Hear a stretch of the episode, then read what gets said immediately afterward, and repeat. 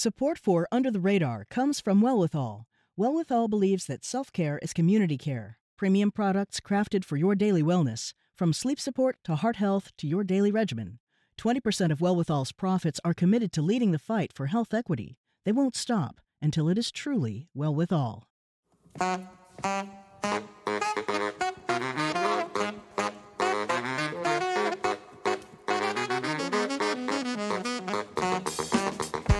I'm Callie Crossley, and this is Under the Radar with Callie Crossley.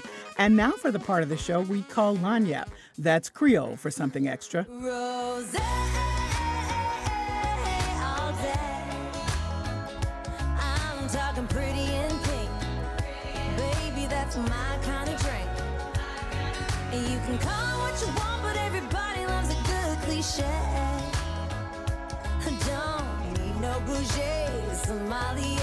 There's no point in asking, cause I'm gonna say rose. That's popular country singer Mickey Guyton belting out a tune about the blush wine that is no longer just a summer seasonal sip, but a popular year round favorite of wine drinkers. Rosé's wine sales have been climbing year over year worldwide as wine lovers and others discover that it's delicious and versatile. Now, Rosé fans will have even more to sample as wine producers are introducing new styles of the pink wine. We are continuing our Summer Fun series by answering the age old question why rose all day? Joining me remotely, Jonathan Alsop, founder and executive director of the Boston Wine School and author of the Wine Lover's Devotional. Welcome back, Jonathan. Thank you, Callie. Great to be back. So, uh, I love rose. You love rose. Let's start off by clearing up a few myths about the drink. Yes, it's pink, but it is not sweet. Please explain. Yes, absolutely. you know, when we think about white Zinfandel, which is really which which is really well, well, we think of white Zinfandel as kind of a gateway wine, you know, for a lot of people. You know, this is how we get you into the wine life and then, you know, work you up till you only drink things you can't afford. But white Zinfandel, which is basically a rosé of Zinfandel, they leave a little bit of residual sugar in it to give it a little sweetness, to give it a little easiness. And White Zinfandel is a lot of people's introduction, at least a lot of Americans' introduction to wine in general. And so this notion that rosé is a sweet wine is something that has grown connected to the brand and that's not true at all. You have rosés of course that are sweet and then you have also rosés that are absolutely absolutely bone dry. Dry in wine speak is the opposite of sweet. So if you like rosé but you don't want sweet rosé, what you're looking for is a dry rosé. And that's what makes it so food friendly. It's just because the dryness of it really it just goes so well Mm. with everything. That's I think that's another reason why it's become so popular. Just in case people were asking themselves, well, how popular? Well, rosé wine sales as of uh, 2019 are going up by 40% each year. That is That amazing. incredible. That's an amazing turn. Um, and again, these are not people who are drinking that other stuff that that uh, Jonathan mentioned at the top, but actual real Mhm. rosé, um, which is dry and delicious. Now, um, so people are thinking to themselves, well, you know, which rosé? They all come in different colors. What does that mean? Some are pale pink, some are Mhm. salmon colored, some are deep pink. Do they all taste the same? And you Uh, say, well, absolutely not. I mean, there are there are as many different styles of rosé as there are uh, wine lovers. I mean, there's some rosés, especially from the south of France. You'll see rosés that are just barely, barely pink, and you might look at it and think it was even a white wine. And then at the other end of the spectrum, uh, for instance, in Argentina, a super talented winemaker, uh, Susana Balbo, she makes a rosé of Malbec. And when you look at that rosé, you say to yourself, hey, is this the darkest rosé in the history of rosé, or is this some kind of light red wine? I mean, it's right on that border. So you've got a lot of different styles, uh, you know, rosés that much more resemble white wines, and also rosés that are kind of leaning hard towards light red wines. and how does it get its color? How do they get any of the shades? You, you know, this is a great question. And, and, and a lot of people think that rose is white wine uh, blended with red wine. And that does happen here and there to a certain degree. But, you know, when you think about it, you'd need a cup of red wine to turn a hundred gallons of white wine pink you know just from the color. Um, the reality is that rosé is made from red grapes. And the difference between white wine and red wine of course seems obvious. White wine's made from white grapes red wine's made from red grapes. But the real difference is that red wine is fermented with its skins if you peel a black grape the meat of a black grape is white the juice of a red grape is really white. But if you press it very, very mm-hmm. gently, or very slowly, or with a or, or, or with not too much pressure, you can squeeze out that white juice and a little bit of pigment from the skins. You know, depending on how dark they are and how how hard and how long you press that, and and that's what rosé is. Rosé is essentially black grapes made in the white wine style.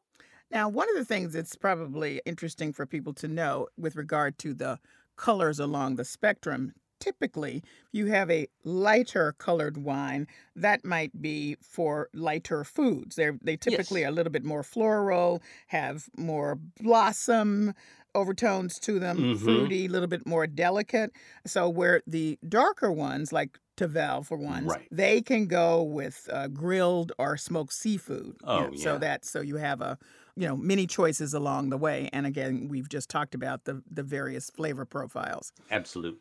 but overall they tend to be low in alcohol and tannins and tannins is that element in red wine that some people claim give them a headache jonathan well, tannins are the thing that give you that grippy, a, a sort of astringent texture that red wine has that white wine doesn't have. That's tannin. That's from the skin of red grapes.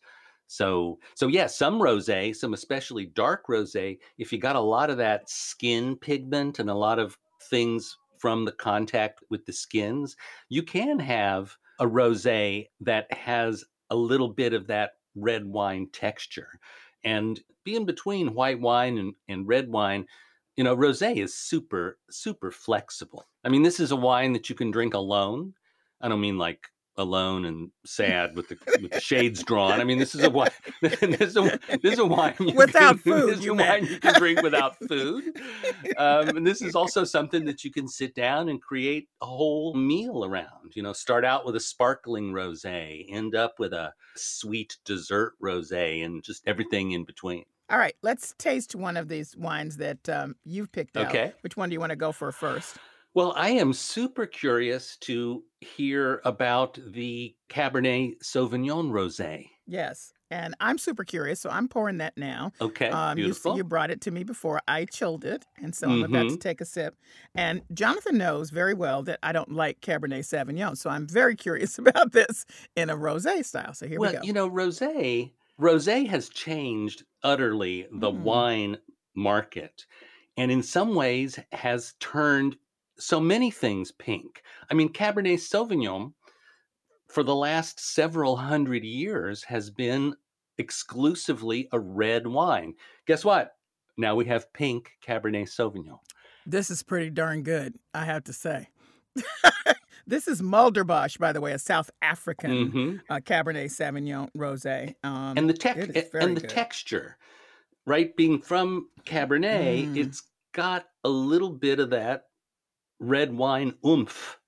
Yes, You know that this is what people who love rosé, you know, their attitude is it's the best of both worlds. It's light, it's Mm. bright, it's delightful like a white wine, but it's got a little more oomph. You know, that little more of that red wine, red grape character to it.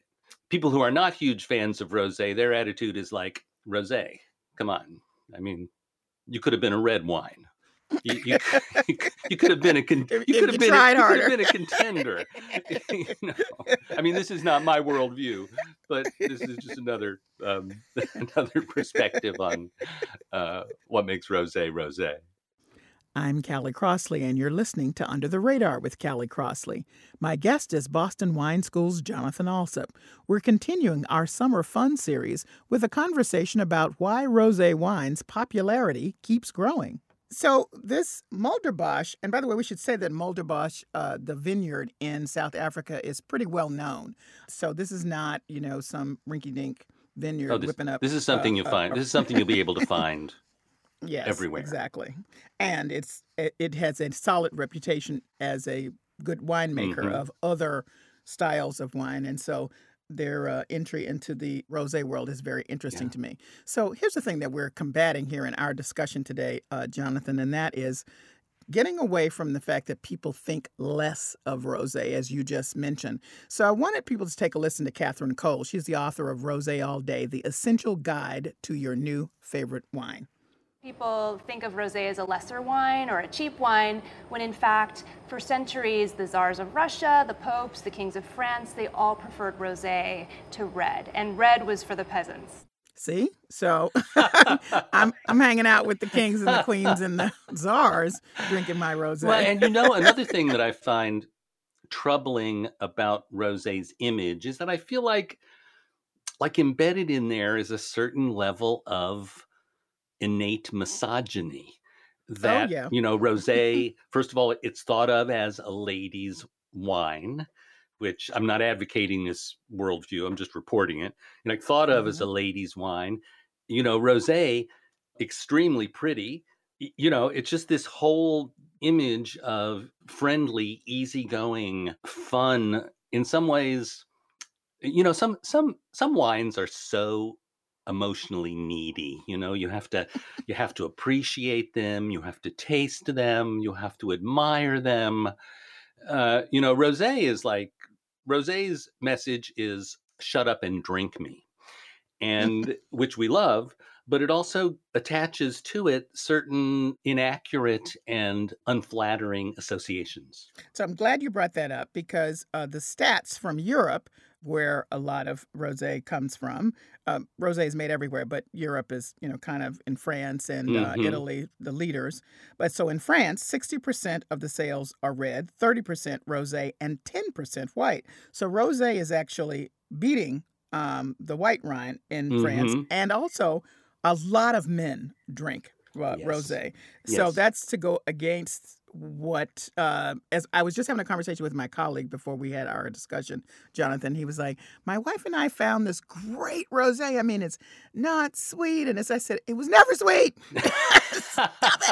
they took the sugar out you know, and he said, "No, no, I know, I know." He said, "But it is delicious." So, you know, he's come over, and I think as uh, the popularity has grown, particularly Jonathan from Mhm. young wine consumers, they're really dri- driving this.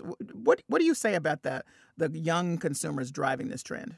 Well, one thing that we see in young wine lovers and wine lovers who are new to the wine world is that they're not familiar with rosé's old image. Mm. They're not really like they've heard it.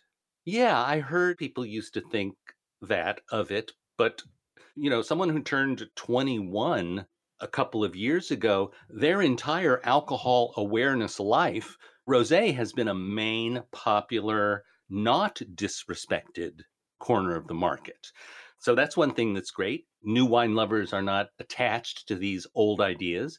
And I think some of us, I'll speak for myself, some of us fossils, you know, you, you kind of come full circle. You know, you go from junior year in high school taping a bag of rosé onto your body to sneak it into a party, you know, and then decades pass, you grow, things change. You know, you're you you, you kind of come full circle and you're you're ready to be open to rosé again because now even for you it doesn't have the same image associations.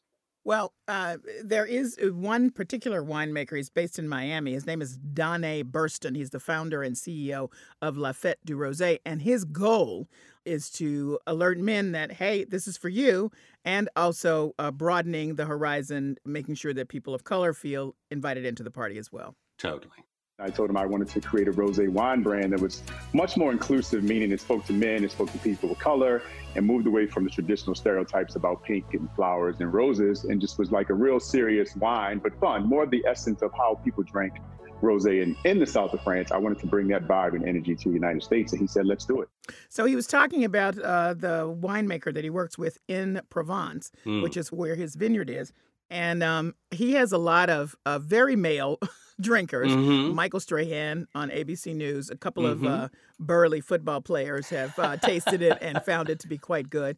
And uh, his uh, theme for his wine is "Rosé is a party and everyone is invited." So Yes, um, excellent, he's excellent. moving that way. All right, we're going to taste this other one that you brought, which is the Sancerre Rosé. Now, this one I would just have always assumed I would like just because I like Sancerre. So, Well, so the Mulderbosch Cabernet Rosé, this is about how a wine that had been exclusively red for its entire existence is now pink. Sancerre, which like there's a teeny, teeny little amount of, of Pinot Noir that grows near the town of Sancerre. So you you do have a little teeny bit of Sancerre red, but you know our attitude towards Sancerre is it's a it's a white wine.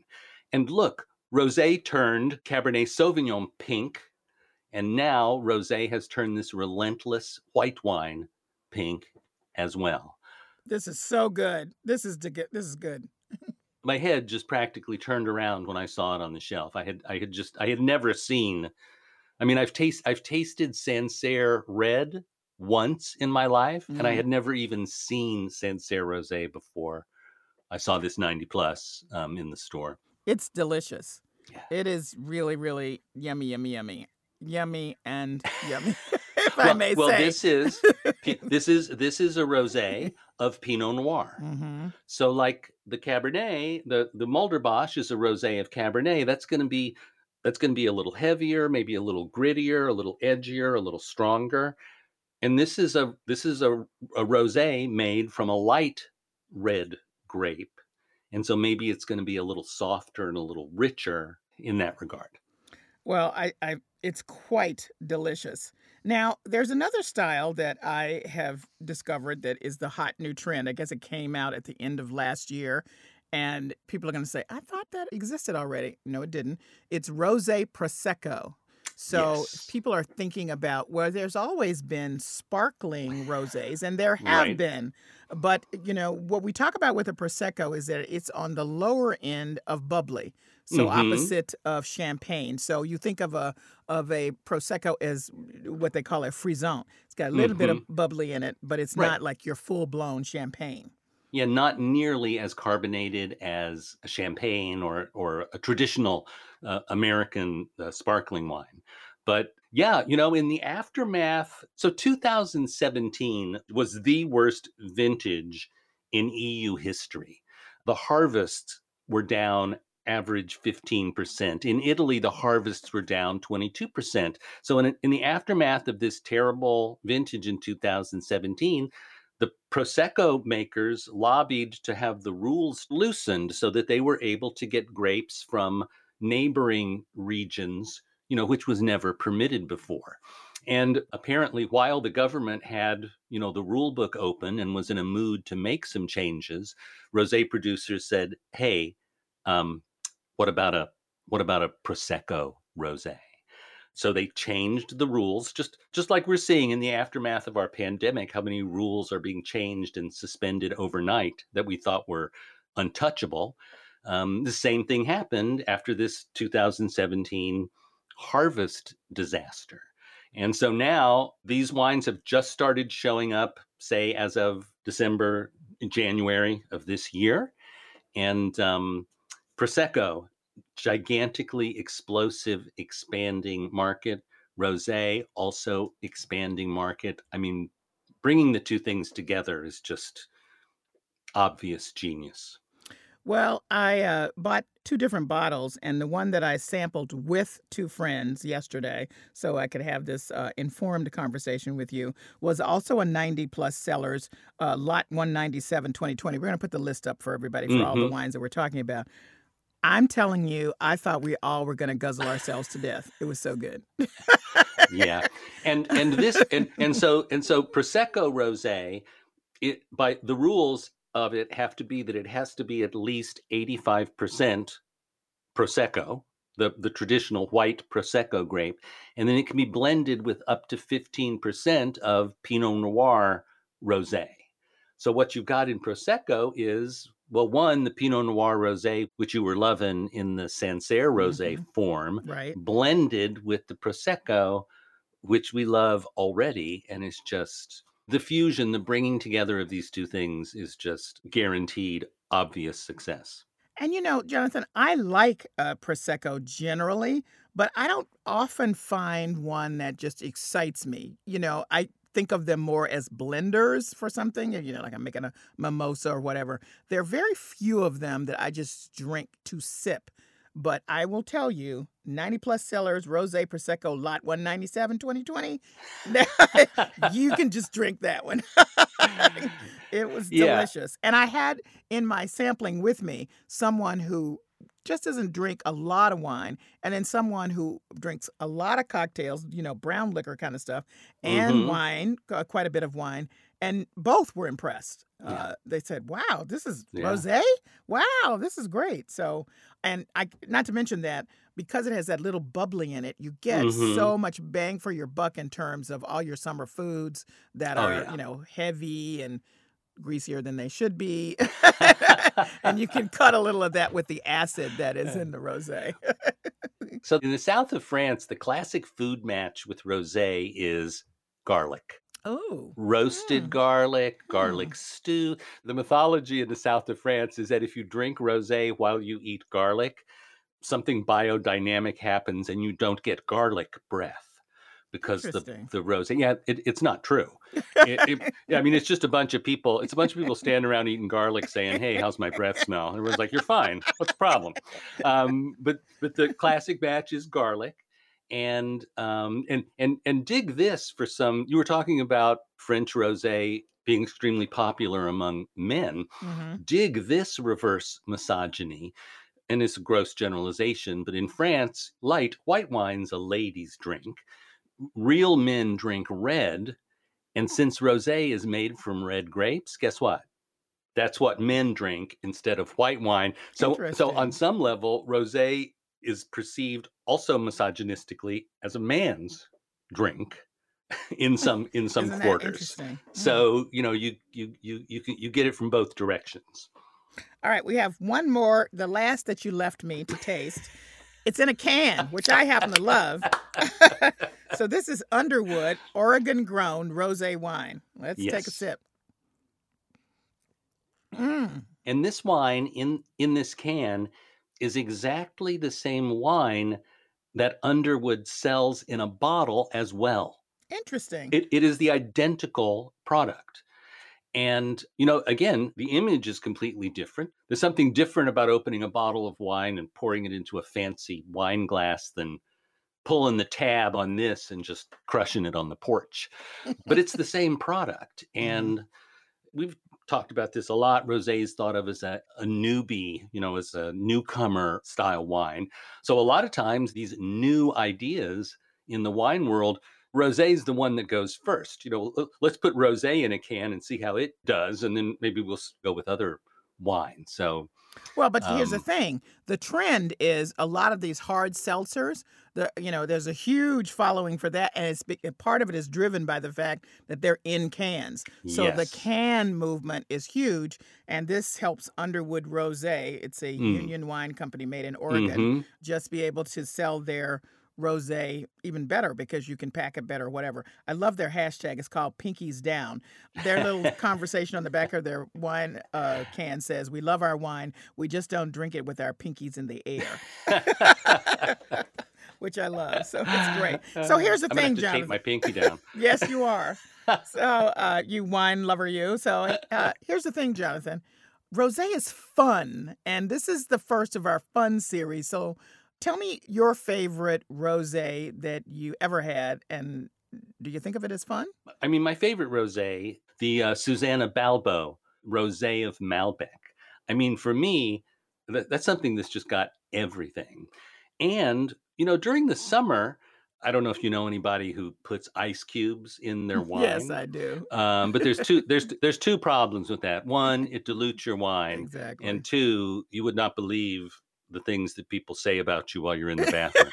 um, so so to try so to try to correct this around our house, which because all people just trying to keep their wine cold, it's it's they don't they don't mean any harm. Uh, but what we do around our house is we freeze grapes.